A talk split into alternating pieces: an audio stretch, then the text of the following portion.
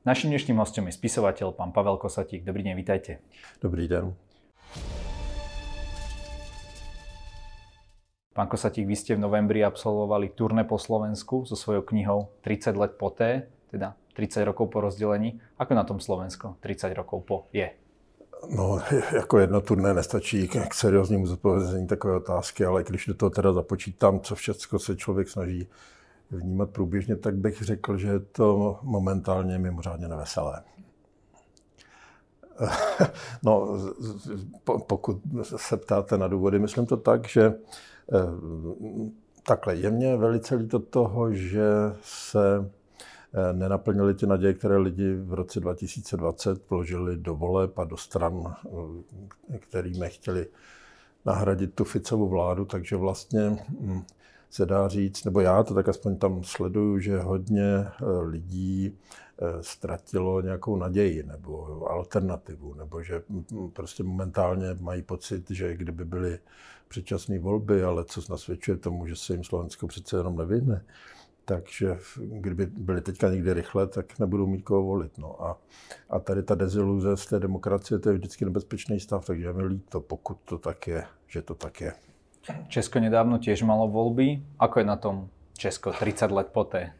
No, tak tady je to o fous momentálně lepší, protože máme, dá se říct, systémovou vládu, ta čelí velmi tvrdé, iracionální, velmi silně emotivní opozici na všech frontách. Každou chvilku je někde nějaká demonstrace, ale ty, ty demonstrace by se zase možná nemusely přeceňovat.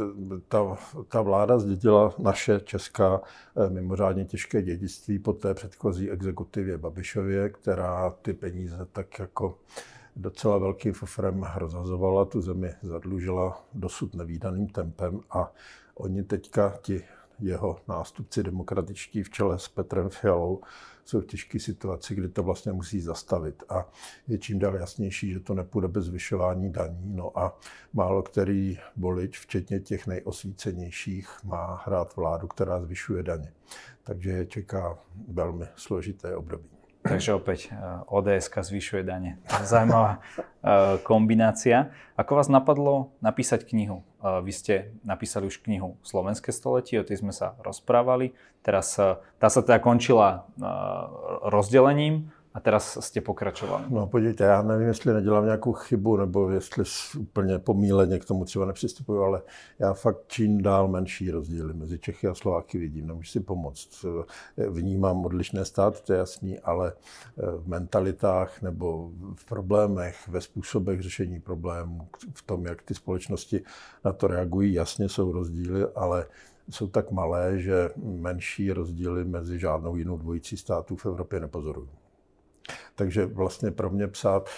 No, další věc je, já asi eh, a i tak z reakcí těch čtenářů to odečítám. Oni mě na tom Slovensku vlastně tam, kde už jsem třeba po několikátý, tak už mě fakt nevnímají jako Čecha.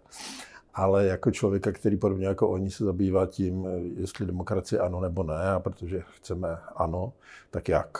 No, čili řešíme ty hodnotové ideové věci a a tím pádem mm, jako psát o Slovensku je stejně důležitý jako, jako o Česku. Prostě jsme, jsme pořád jako hodně, hodně propojení mentálně ve všech rovinách.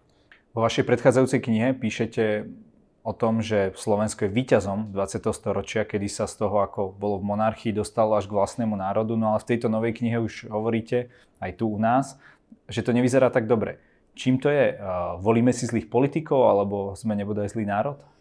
Eh, já si myslím, že Slováci jsou mladý národ, což kromě výhod v podobě vitality, energie vyšší ve srovnání s Čechy, už na první pohled má taky nevýhody. Já si myslím, že na slovenské společnosti fakt je vidět, že eh, jako měla mnoho významných mužů a žena tak, ale přece jenom neměla některé takové ty zásadní věci, které Češi zažili třeba s Masarykem. Že jo?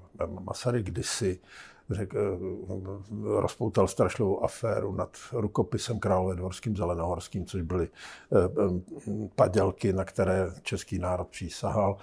Myslím, že Slováci podobnou lekci nezažili a proto třeba je možné, že i dneska seriózní vědci, historici se baví o knížeti zdůraznuju knížeti Pribinovi. Jako Pribina jako takový existoval, ale že byl kníže, k tomu fakt pramen není a přitom jako debaty o tom probíhají. Nebo Slovensko nezažilo Hilsneriádu, nezažilo takovou tu ránu do čela, kdyby se lidem řeklo, ale vy jako antisemité věříte strašlivý blbosti a přestaňte s tím a styďte se teda, pokud vás to dál přepadne. Eh, Slováci to zažili jinak, ale, ale, ale ne v této podobě.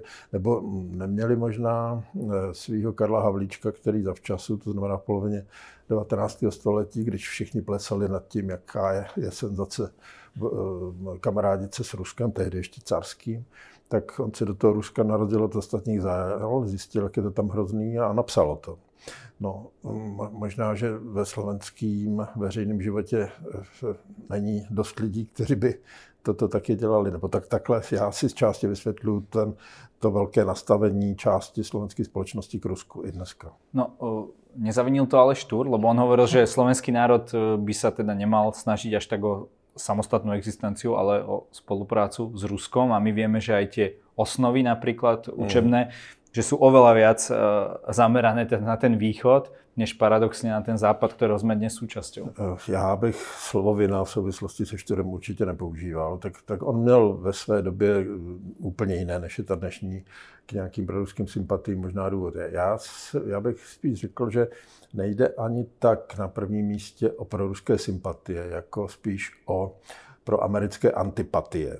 Ono v důsledku to vyjde skoro na stejno, ale eh, je, mě, mě, já se častěji než jako s fanatiky pro ruskými na Slovensku setkávám s lidmi, kteří jsou přesvědčení, že největší zlo na světě je Amerika, slovenský i český spojenec eh, v alianci a tak dále. A je, je to velká iracionalita, mm, která spočívá třeba v tom, že když Slovensko dostane těch 100 milionů na rekonstrukci svých vojenských letišť, tak se v tom ze strany té Ameriky vidí nějaký podvod. Prezidentka, která to odsouhlasí, tak je označována těmi eh, nejhoršími nadávkami. A to si myslím, že je, že je velká hloupost slovenské společnosti, musím to říct takhle. Jedna tá vaša kapitola v knihe sa volá Slovensko proti Amerike. Takže prečo to tak je? Je v tom, vidíte v tom aj nejaký kus racionality? Spomína sa eh, stále dookola, tá Juhoslávia, uh, Irák, Líbia a tak ďalej. Máme aj právo v odzovkách si takéto něco trochu myslí? Podívejte, ta Amerika mnoha lidem symbolizuje ta, ta takzvaná nebezpečí liberálního světa. To znamená toho světa, který, eh, jak já tomu rozumím, připouští, že všechny výzvy, které nás čekají v nejbližší budoucnosti, ať už je to uprchlický problém, ať už je to válka na Ukrajině, ať už je to eh, eh, klimakrize a já nevím co všechno, tak budou řešeny toliko globálně a že musíme tím pádem řešit spíš tím liberálním způsobem. To znamená, že budeme si vzájemně dopřávat svobod, abychom vůbec byli schopni dohod teď jsem to skoro zveršoval. No a pak jsou lidi, kteří eh, právě tady z toho, z těch změn a z toho, kam ten svět spěje, mají strach, často iracionální a emotivní.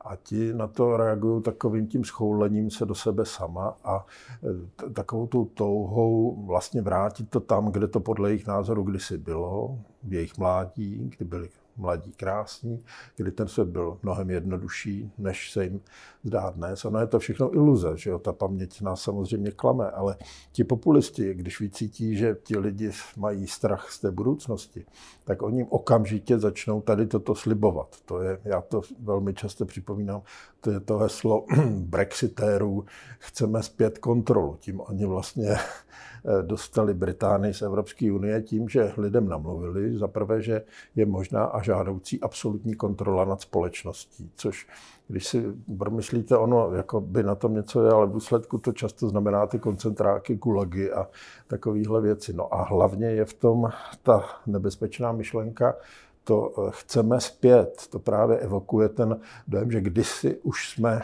zažili to nejlepší možné a že podstata spočívá v tom vrátit to tam na zpátek, což je, jo, jako ideově není možné nikdy nic nikam vrátit, jako žít je fakt možný jenom dopředu a každý, kdo těm lidem slibuje něco jiného, tak je strašně klame a mě každýho, kdo těm populistům na tohle to naletí, hrozně líto, protože dřív nebo později se toho zklamání nutně dožije. Jedna z kapitol vašej knihy sa volá Fico, nová krev. Je to momentálne najvýraznejší politik na Slovensku, by som povedal, spolu s Igorom Matovičom. Ako sa na ňo pozeráte z Čech? No, no, myslím si, že byste řekl momentálně, on je dlouho tím nejvýraznějším. Neříkám, že od chvíle, kdy na konci 90. let to své hnutí zakládal, ale skoro celou tu dobu, i když je v opozici, tak na sebe neustále upozorňuje a ne, pořád je vlastně důvod se jim zabývat, poněvadž je nebezpečný. No.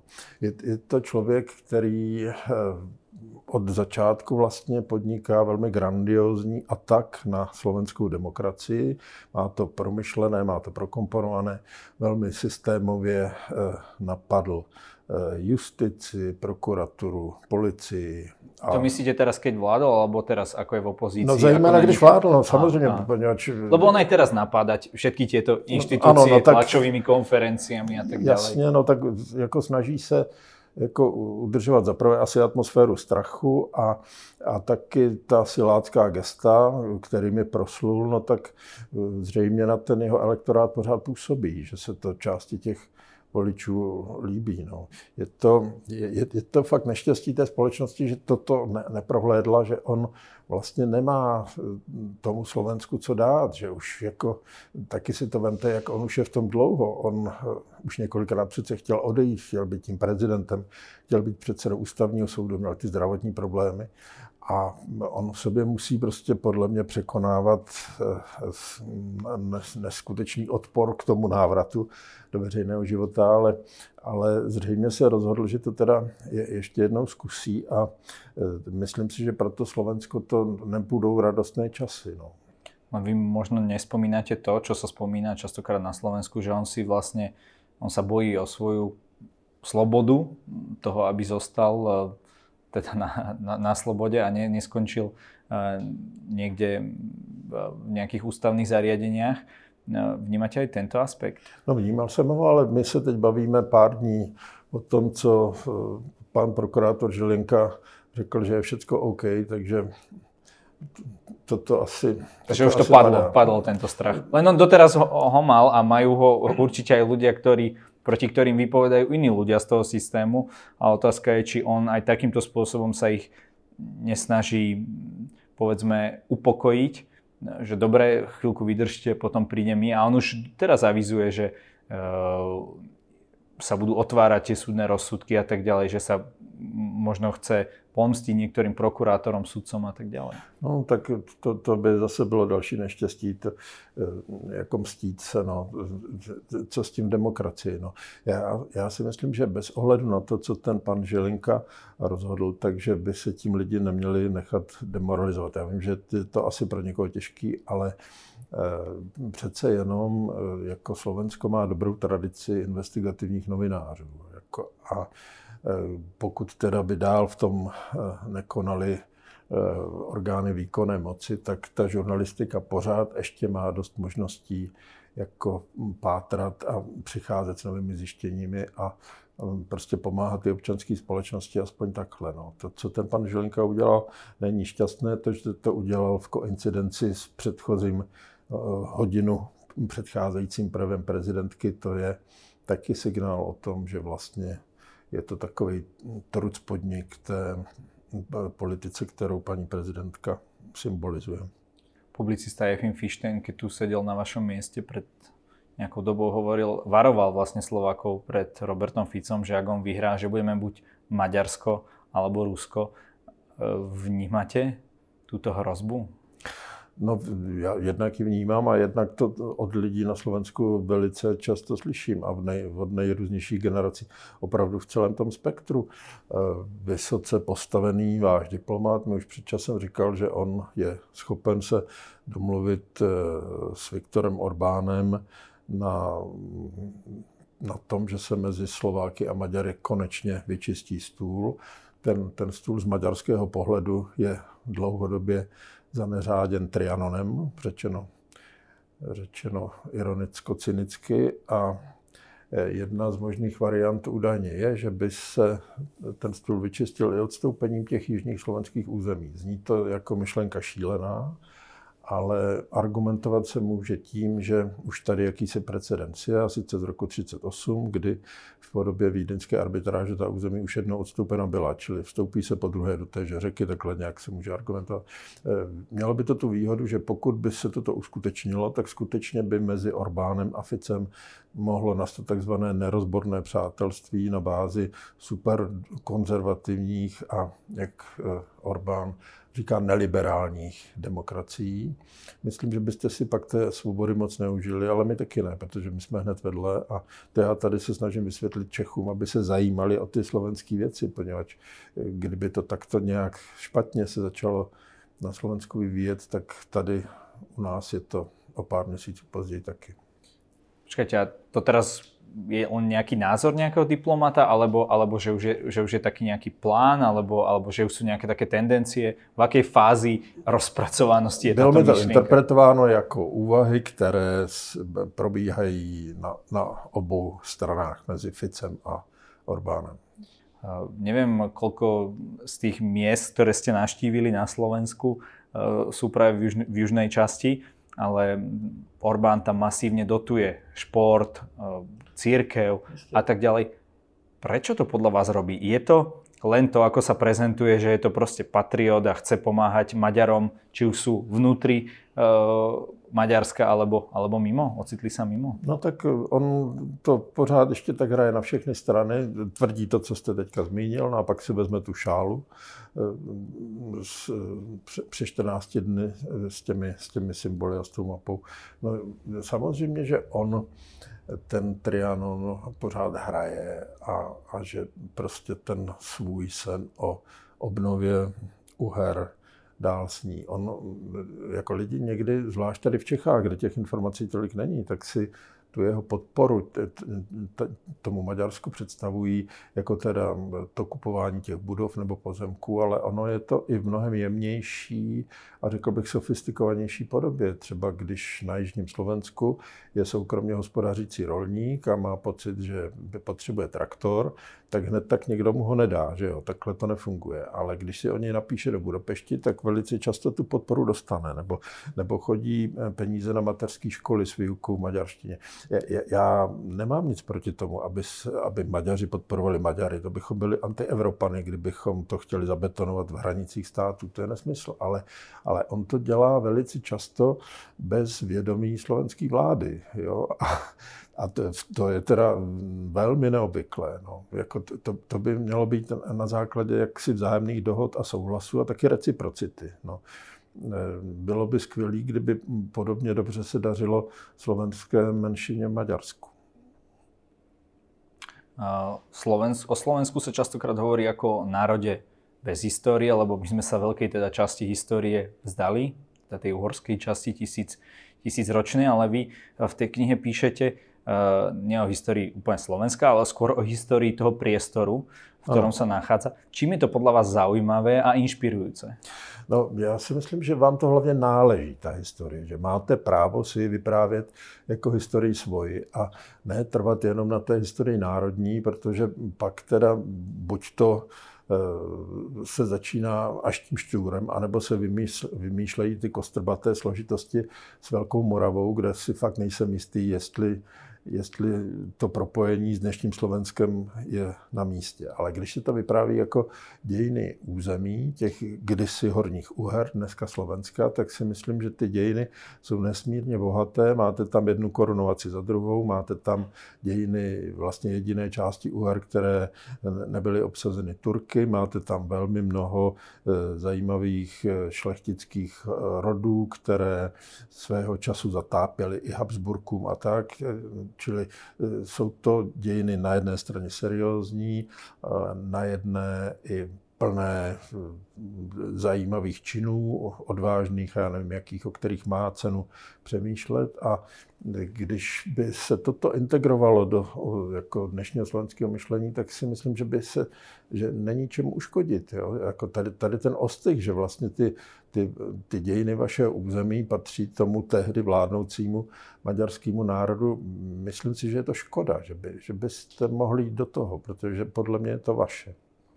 No a nie je tá cesta pre Slovensko, tak ako to spomínajú viacerí politi- politici, napríklad, napríklad aj už spomínaný Fico, uh, opäť obnoviť ten význam Vyšegrádskej štvorky? Že by nás to za prvé aj dostalo bližšie k, či už k Maďarsku, k Polsku, k Česku, a mali by sme spolu možno taký hlas jako některé velké evropské štáty. No ale ty politické rozdíly jsou teď tak velké, že já si to nevím představit. Tak eh, Orbán už je téměř mimo Evropskou unii, nebo vlastně se neví, jak to s těmi dotacemi eh, dopadne, ale jako jeho retorika je neevropská už řadu let. Polsko je taky, aspoň teda z českého pohledu, velmi konzervativní zemí. No a No, jako v současnosti mm, já si myslím, že jediná naděje, pokud by se ten Fico nevrátil k té moci, tak je v posilování zájemnosti československé, ale muselo by to být fakt na bázi eh, demokracie bez přívlastku, to znamená ne té demokracie neliberální, jak oni to nazývají. Mm, Jestli jsem to v řekl okay. V akých smeroch by mala, malo Česko a Slovensko spolupracovat víc? Nie, nie je už mezi nami ta prepojenost dostatočná? Já bych neřekl. Já, mně se zdá, že jako vždycky, když ti politici říkají, jaká je to senzace, tak já, já v to cítím strašnou spoustu lhostejnosti. A zase nechci argumentovat tím, že mi to říkají lidi na obou stranách, ale nemůžu si pomoci, říkají mi to. Jo? A e, já podle mě teď už by to mělo přejít i do roviny jako těsnější politické spolupráce. Podívejte se, ta vaše paní prezidentka často dělá dobrá gesta, když třeba dává najevo, že eh, první Československá republika eh, pomohla hodně oběma národům. Ona, když může, tak připomene to výročí 28. října a zdůrazňuje, že nejenom Češi na té první republice z ní profitovali, ale Slováci taky.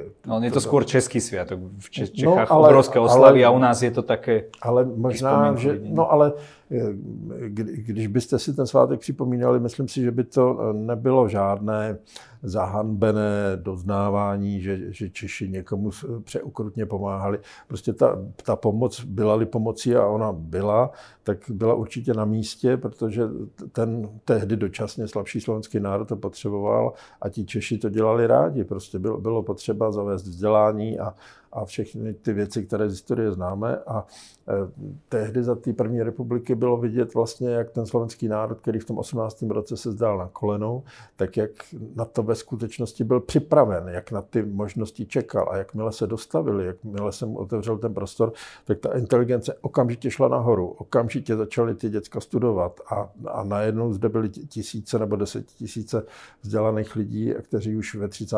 letech zase se k té společnosti stavili úplně jinak. To jsme odbočili. Uh, nie, ale uh, v čom by sme teda uh, mali konkrétně viac spolupracovat? No, teď, když třeba to Slovensko je opravdu v ohrožení demokracie. A to, Až tak to, ne, to vnímáte, hej? No a je, je to možné vnímat nějak jinak, tak, tak je Fico demokrat? Ne, neřekl bych z jeho retoriky, že je. No. E, e, Takže je možné, že na Slovensku toto budou posledné volby, které budou ještě demokratické z Já to nechci takhle apokalypticky. Ale zase, padají takéto názory i na Slovensku, takže to nie Jasně, ale já je nepodporuju. Já zase vnímám e, jako poměrně velké schopnosti slovenské společnosti k rezistenci. Jako po těch propadech vždycky s velkou energií. Zatím se to zase podařilo napravit. Škoda těch propadů, nemuselo by se to takhle složitě napravovat. No ale, ale je-li ta demokracie ohrožená, já jsem přesvědčen, že jo, tak je to situace, kdy česká politika musí dát najevo, že, že jí to není jedno, že jako my to můžeme takhle z boku pozorovat a kibicovat, ale, ale jako to bychom byli, to bychom ne, si nemohli říkat, že jsme přátelé slovenské demokracie. V medzinárodných vzťahoch, aspoň tak ako to ja vnímam, a najmä medzi Českom a Slovenskom, to ale je tak, že politici sú veľmi opatrní, aby sa miešavali do záležitosti cudzích štátov, napríklad keď vyhrá nejaký kandidát, s ktorým oni možno nesúhlasia, eh, tak eh, sa tak očakáva, že povie, áno, to je ich záležitosť, príde tam, podá ruku, usmieva sa, tak je to myslím aj s českým eh, a slovenským prezidentom, keď sa stretnú, alebo prezidentkou. Takže viete si predstaviť, že by nejako tí politici česky se vyjadrovali nějakým způsobem voči Slovensku? Určitě je možný takový tón, který by nebyl za vměšování pokládán. Tak eh, nejsme jenom Češi a Slováci, ale opravdu jsme obojí demokrati na obou stranách, teda ne všichni bohužel, ale na obou stranách ano. A na obou stranách jsou pro evropské síly, čili v zájmu těchto na jedné straně demokratických, na druhé straně evropských věcí, tak je, je možný prostě spolu mluvit a eh, dávat najevo, že nám fakt záleží na tom, jestli Slovensko na těchto pozicích zůstane. Přece eh, jako bylo by asi bláhové nebo i zbabělé jako čekat, až jak to dopadne a, a, a pak se divit. Jako to, jsme, to, to jsme tak trošku možná udělali s tím Maďarskem a nevím, jestli to bylo šťastné. No. Kto by mal v takejto iniciatíve byť? Mali by to byť čisto politici, možno osobnosti, novinári, Ako to no, vnímáte? Tak pokud máme trochu ostych z toho, jestli mají právo to dělat politici, tak v tom nepolitickém světě by to mělo být určitě. Jako elity by v tomhle se docela živě mohly chovat na obou stranách. A ono se to děje, akorát nevím, jestli se to propisuje i do toho života těch, těch, těch politických stran. No a teď je třeba, se chýlí ke konci e, evropské předsednictví ze strany České republiky a e, nevím, jestli dostatečně ta Česká republika hrála i různá slovenská témata během této doby. Možná, že by se ještě něco i na tu poslední chvíli jako dalo stihnout. Jako dalo, dalo by se připomenout, že že to, to Slovensko není zapomenutým regionem. Nebude to ale na, naozaj z toho nášho pohľadu brané tak, že zase nám tu Čehuni idú niečo rozprávať. E, myslíte si, že to príjme ta verejnosť? E, záleží samozřejmě na tónu, jakým se to dělá ten český paternalismus hrozí, nebo já jsem si vědom, že tady pořád je, ale zase nejsme tady v tom Česku všichni na hlavu padlí, abychom opakovali tady ty staré chyby. Já myslím, že člověk, který mu na něčem u toho druhého záleží, tak z principu nemůže mluvit z patra, tak, tak chce pomoct. No. Už jste na tuto tému jednali, či už so slovenskými alebo českými osobnostiami či politikmi? Aká bola ak, ak, ak, aká byla jejich odpověď? Já v té míře, která mě náleží, tak se o tom snažím mluvit všude, kde se to hodí. A odpověď je všude kladná. Jako, nesetkal jsem se zatím s člověkem, který by mě řekl, že že tak, jak to je, ta komunikace československá, takže že to stačí a že kdyby toho bylo víc, takže by se přihodilo něco špatného. Jako, hm, eh, víte, on, ono pořád ta situace té Evropy, eh, ona je strašně labilní, je strašně vachrlatá. Eh, ono to pořád vypadá, jako že to ještě jde.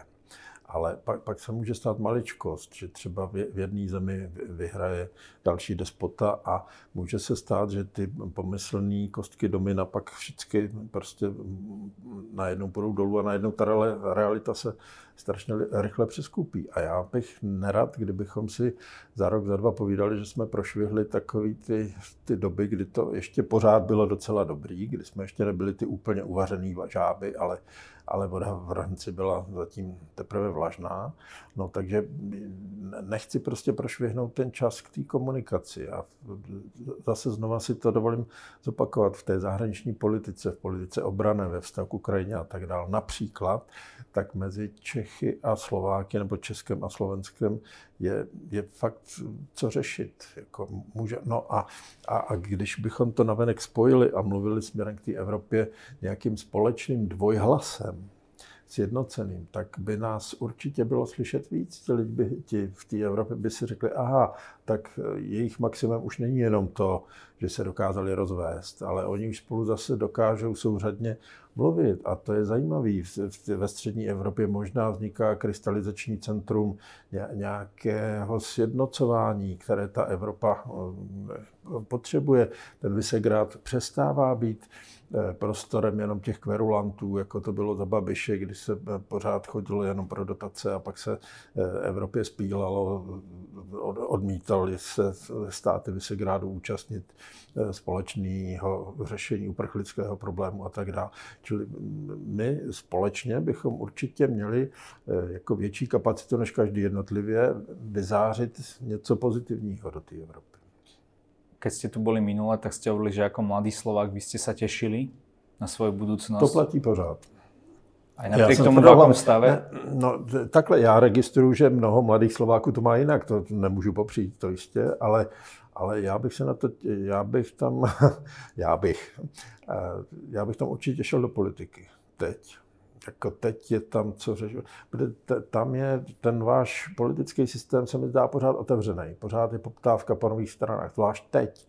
Eh, pokud budou předčasné volby, nevím, jestli se do nich ještě stihne nějak přeskupit ten politický systém, ale právě proto, že je tolik lidí, kteří byli zklamaní těmi populistickými stranami, které vyhrály volby v tom roce 2020, tak možná, že vzniká prostor pro eh, jakousi rehabilitaci těch stran systémových. Ono se nám dlouho říkalo, že eh, dělení na pravici levici už nemá cenu, že je to nějaký starodávný a že teďka se to všechno bude dělat takovým tím popkulturním, populistickým způsobem. A teď se ukazuje, že ti populisti nic moc nikde nedokázali. Trumpem počínaje, Berlusconem můžeme pokračovat a já nevím, kým vším, Babišem třeba můžeme končit. Všecko jenom planá slova. No. A e, pořád si myslím, že ty dva hlavní zájmy, které utvářely politickou pravici a levici, že trvají. Vždycky nebo stále existují lidi, kteří na jedné straně potřebují svobodu, aby mohli svou iniciativou dávat práci jiným lidem, a na druhé straně lidi, kteří potřebují, aby je někdo zaměstnal. Ani jedni z nich nejsou lepší. Obojí dohromady až tvoří ten systém. Ale jejich zájmy jsou trochu jiné. A proto e, oba tyto póly, dá se říct, reprezentují trochu jiné strany. Eh, jedny strany pravicové, druhé levicové. A Řekl bych, když se vrátím ke slovenské politické scéně, že těmi systémovými stranami moc nevyniká. Tam máte dvě partaje, které mají sociální demokratismus dokonce v názvu, ale asi se nebudeme s vážnou tváří bavit o tom, že Smer je sociálně demokratická strana. To si snad jako nikdo opravdu vážně nemyslí. Je potřeba hlavně, aby tam fakt byla partaj u vás, ale u nás taky, my to taky teď nemáme, u který ti obyčejní lidi, kteří teď mají Eh, plno starostí s tím, jak se uživit energie a tohle to všechno, co každý den zažíváme, tak že opravdu budu mít pocit, že se ta strana bere za ně. V tomto kontexte vznikajú dva také projekty, o ktorých sa hovorí. Jeden je projekt pána Zurindu, ktorý by mal byť taký konzervatívnejší. A potom produ- projekt pani Nikolsonovej, ktorý by mohol byť možno z časti lavicovejší. Ako vnímate tieto dve snahy? Má niektorý z nich podľa vás šancu uspieť? Prípadne mali by sa určite títo ľudia spojiť? Alebo si poviete, že toto sú už obkúkané tváre, mali by sme vytvoriť úplně něco nové?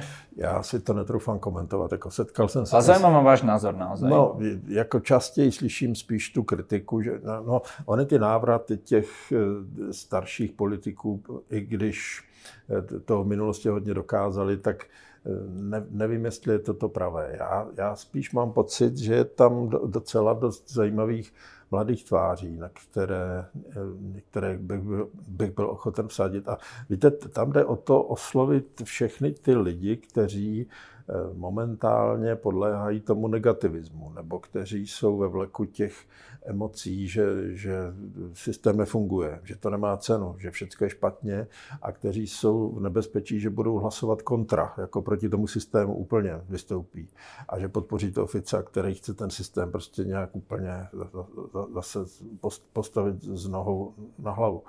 Takže je, potřeba přemýšlet, proč tihle ti lidi mají tyto pocity, tyhle názory, proč je jich tolik a a ne se s nima hádat, nebo to nepomůže, ale musí se odstraňovat nebo hledat ty příčiny těch názorů a ta, ta společnost asi musí víc se snažit, aby nevznikaly tak, tak tak masově. Já to řeknu na příkladě těch mladých lidí, takže jako tolik lidí, jako nech, studujících, mladé inteligence vlastně chce pryč, že odchází a a nechtějí za žádnou cenu na Slovensku pokračovat, tak to přece má příčiny. A když jsem si jich všiml já, který tam prostě jezdím z Čech a vidím to, že prostě vždycky, když jedu vlakem z Brna do Bratislavy, tak v Brně, když je pátek odpoledne, tak najednou je plný vlak těch studentů, kteří jedou z Brna na Slovensko a, a, a vystupují v Bratislavě. To, to jsou děcka z Bratislavy, to nejsou děcka, který by tím vlakem pak pokračovali dál až do Žiliny. Oni zrovna tak mohli studovat ve městě, kde je spousta slovenských vysokých škol, ale, ale oni jdou do Brna, protože ten systém školní, školský zřejmě nějak nefunguje. Čili e, ta, ta společnost slovenská nebo politika by měla přemýšlet o tom, proč je toto. A, a on už je to dlouhodobě. No. A, a až se najde odpověď, tak pak vznikne šance, že mladá generace bude, bude aktivně zapojená do politiky a že jim na tom začne záležet, ale dřív asi ne. Vy jste vašu knihu zakončili epilogom, kde, v ktorom maďarský a košický spisovateľ a, alebo rodák Šandor Maraj hovorí o duši maďarského národa ako o krásnej spomienke na labuť tesne pred smrťou. Mhm. Ako vnímate tú dušu alebo ten slovenský národ e, alebo ten štát, v akom sa teraz nachádzame. Sme tým tigrom ekonomickým alebo sme ta spomienka na labuť těsně před smrťou? Tak to druhé určitě ne. A to první, to by mě na duši taky přišlo málo trochu. To, ta duše by měla být složitější. No, e, to se těžko odpovídá. Vy se pořád hledáte. No. Je to... E, pořád ještě nevíte, kým jste. No asi to nejde během 30 let takhle rychle. No. Jako pro, probíhá to, je to lepší, než to bylo v těch 90. letech, ale, ale co přesně tou duší bude, eh, je dobrý, že eh, já jsem se třeba v těch 90. letech bál, jestli ještě můžu k tomu, že se hodně bude kopírovat ten hlinkovský narrativ, nebo že se bude navazovat na ten válečný stát. Ono to tak vypadalo z těch demonstrací, všude byly ty transparenty s těmi staršími pány a to, to by byl návrat jako mimo Evropu a někam do minulosti. A takže považuji za dobrý, že jako při pochopení všech tady těchto těch tradic, takže se zároveň e, jako mnohem evropštěji ta e, slovenská společnost vyvíjí. No. Tak, tak bych jí přál, aby to byla jako při zachování specifik, tak aby to byla sebevědomá evropská duše. No. Jako obrácená ven, ne do svého nitra, ne, ne prostě s obavami zpátky do té naší doliny, protože od tam jsme vyšli a dokud tam ti naši pradědové žili, tak to nějak šlo a nebolelo to a dalo se přežít. To, to už se fakt nevrátí. A, a, ale já to neříkám jako smutnou zprávu. To, to, že jsme nebo jste z těch dolin dokázali výjít a teďka máte před sebou ten svět, ergo to jsou úžasné možnosti a jde jenom o to, aby člověk si uvědomil tu sílu, kterou v sobě má a jí odpovídající kuráž a, a pak je váš celý svět, tak jako byl celý svět Štefánikův. Štefánik byl světoobčan. Váš zakladatel ukázal cestu. A každý u nás může na záver relácie povedať to, čo sám chce. Nech se vám páči. Já bych si strašně přál, aby jsme, pokud se sejdeme tady příště, tak aby jsme řešili jenom sama radostná témata a smáli se přitom co nejvíc. Budem se těšit. Děkuji za rozhovor. Taky.